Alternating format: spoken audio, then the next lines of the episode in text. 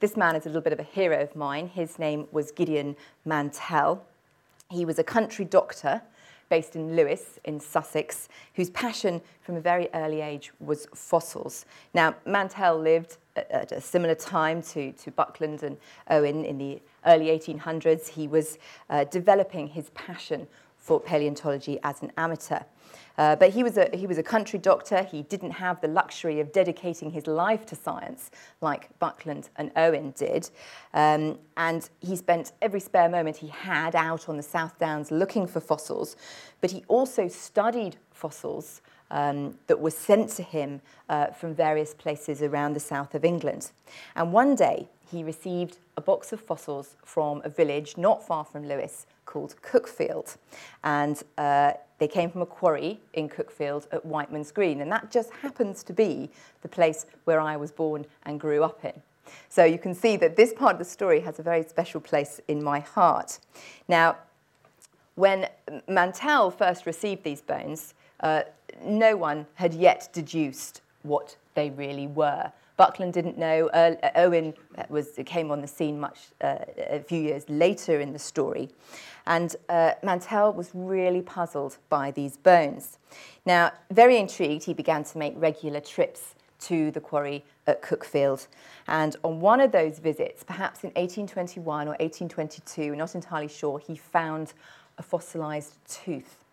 And it was this fossilised tooth um, that really led him to make the first uh, conceptual leap, if you like, that these bones that he, were, he was finding and, and these fossilised teeth that went with them were, could be nothing else apart from a giant extinct reptile from the past. Now, uh, that was a huge, as I say, a sort of conceptual leap. And it took him some time to really persuade others that his, his idea had any merit. And remember that he was just a country doctor, he wasn't an established academic of the day. And sadly, it took Mantell several years to, to persuade the academics of his time that he was correct. Now, Buckland was well aware of Mantell's work and picked him to the post with his description of Megalosaurus and actually published his account of Megalosaurus just one year um, uh, in 1820. Oh my God, I haven't got the dates here. And from memory, I'm saying uh, Buckland published in 1824 and Mantell published in 1825. But really, depending on your interpretation of history at this time, it was Mantell who had made that original suggestion that there were these ancient reptiles that were now extinct that had lived in the distant past. So if you haven't heard of Gideon Mantell, remember his name before you remember Buckland or Owen would be, would be my message to you. Um, because I mentioned that Owen coined his, coined his phrase and invented the dinosaurs based on three extinct reptiles from the past. We had Buckland's Megalosaurus, then Mantell's dinosaur that he found in Cuckfield, he called Iguanodon. And actually, I've just forgotten that I brought this along. This, although you won't be able to see it very closely from where you are, you can come and look at it later. This is the kind of thing that Mantell would have been sent from that quarry at Cuckfield because this is a fragment of an iguanodon bone set still in a piece of sandstone that comes from Cuckfield. And this is well, it's the prized possession of my mother, which I'm hoping to kind of acquire. um, it belonged to an elderly gentleman that lived in Cuckfield, and um, a, lovely man called Cyril Pike who gave it to my mother. And I can remember borrowing it from Cyril and taking it to school when I was a little girl because I thought it was just completely normal, really, to have dinosaur bones found on your doorstep. Now I realise that it was actually something quite special. But this is something that Gideon Mantell could easily have been sent something similar to this and, and puzzled over and come up with his amazing theory. So he, he discovered Iguanodon, Buckland Megalosaurus, and the third dinosaur was called Hylaeosaurus, which was also a Mantell discovery um, from Cuckfield. And it was those three dinosaurs that are the original, one from Oxfordshire, two from Sussex. Now, uh, at Cuckfield, there's very little there left of the quarry. It's actually just a, a football pitch these days with a little kind of uh, copse of, of, trees with some rocks still poking out. But my nephew plays uh, football there most weekends. so, but there is, there is, if you ever passing through Cuckfield, there is a commemorative uh, monument there now since 2000 to celebrate Gideon Mantell because before that he was really lost to science. He wasn't really celebrated like um, Buckland and Owen were. So I like to big him up in any story of the discovery of the dinosaurs. So you might be forgiven for thinking, for all this talk of stuff going on back in the early 19th century, that uh, finding dinosaurs in Britain is a thing of the past, and that these days we are more likely to hear of new discoveries of dinosaurs, perhaps in China or, or, or South America. But in fact, parts of Britain are still world class destinations for finding dinosaur. And one place in particular uh, is the Isle of Wight. And it's so rich in dinosaur fossils of many different species that it's been nicknamed Dinosaur Island. Now, the rocks that make up um, the Isle of Wight date from the Cretaceous period. That's uh, round about 100 million years ago. That's a similar age to the rocks that you get from Cuckfield. And at this time, many different species of um, dinosaur lived in that area that has later become the Isle of Wight. And today, dinosaur fossils literally fall out of the crumbling cliffs, mainly along the southwest coast of the island. And it was here just uh, about 18 months ago now that an amateur fossil enthusiast called Martin Simpson uh, made an exciting discovery of a new iguanodon specimen. So this is a very similar dinosaur to the one that Mantell named from his fossils from Cuckfield, but Martin has found this new specimen in, in a cliff in the Isle of Wight. And whenever he can, Martin visits the site to excavate a few more of, of the iguanodon bones. And the second clip I'm going to show you from the series is my chance of, to join Martin um, and, on a very sunny day last February to see what it's like to actually uh, collect dinosaur bones in the field.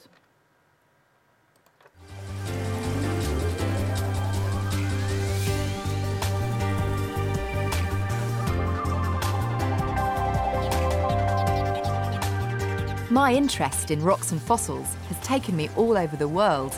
But I've never had the chance to take part in excavation of a dinosaur, especially not in such an incredible setting. Woo!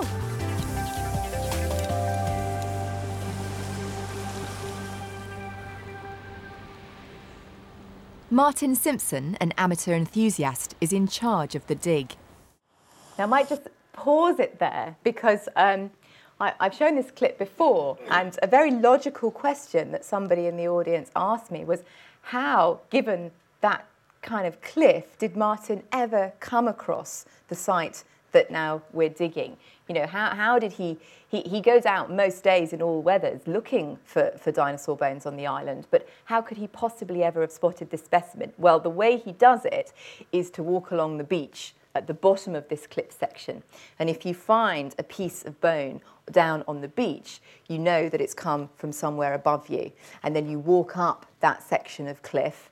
Um, and hopefully you can identify what layer it comes from if you have a good understanding of the geology of, of this particular section of coastline.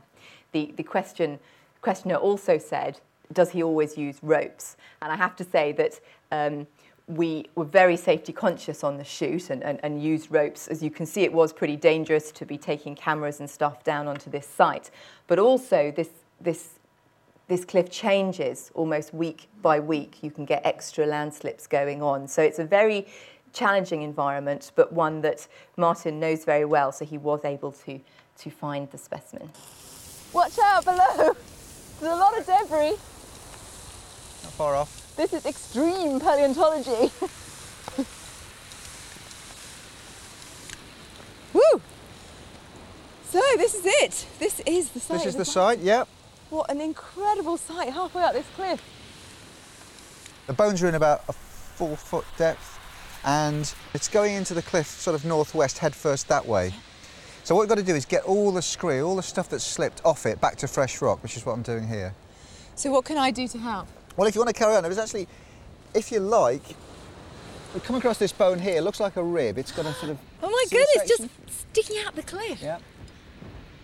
Can you see that? That is a dinosaur bone just poking out. We're lucky today because it's still quite wet. As it's coming out, it's wet, so it's probably okay to put a knife in. Or if you want to use the hammer and chisel, feel free.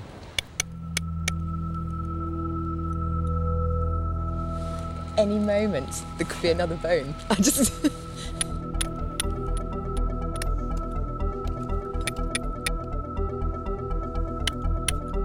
but you're right, you've got to be patient.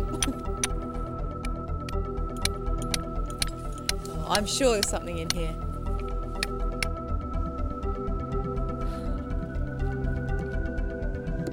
Ah. I am like woman possessed now.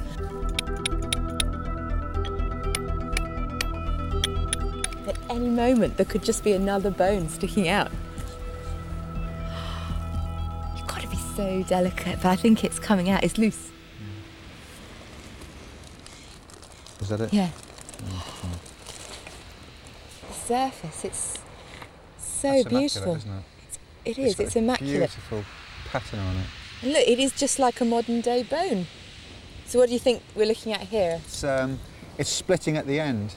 And what I think that is, it's the bone that goes under the vertebra. Underneath each vertebra, there's this little little piece that comes up and it, it branches off at the top. But that's good, we haven't got many of those. I've just excavated my first piece of dinosaur. It's astonishing to see this. So much effort goes into even the smallest finds. But it's from such tiny fragments of bone that you can begin to piece together an idea of this magnificent creature. Okay, so yeah, the only bone that we did manage to find was that little fragment that Martin had already sort of seen sticking out.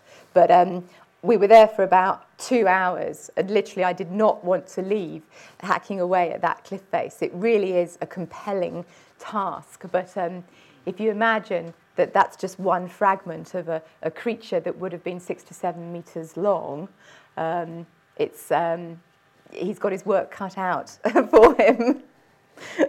um, he hopes to actually excavate the rest of that dinosaur uh, probably in the next six to, to six months to a year. And then there is a, a little museum down in the Isle of Wight called Dinosaur Farm, which he'll be putting it on display. But it's just one of, of maybe up to 200 different dinosaur skeletons, Peter will correct me if I'm wrong, that have been collected from the, the island. It really is one of the best places that you can go if you're interested in finding your own dinosaur.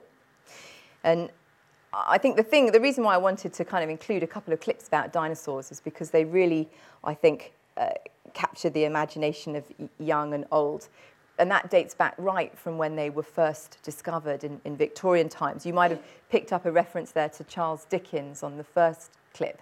Uh, at the, even when dinosaurs were first discovered, around about the time of Dickens, they, they were big news. And he put Megalosaurus, that first one discovered, into the first paragraph of his book, Bleak House. And I think e- ever since, I'm sure all of us in the audience have at some point been, been struck by just there's something about dinosaurs, these the biggest creatures that have ever walked upon the earth, that there's something terribly fascinating about them.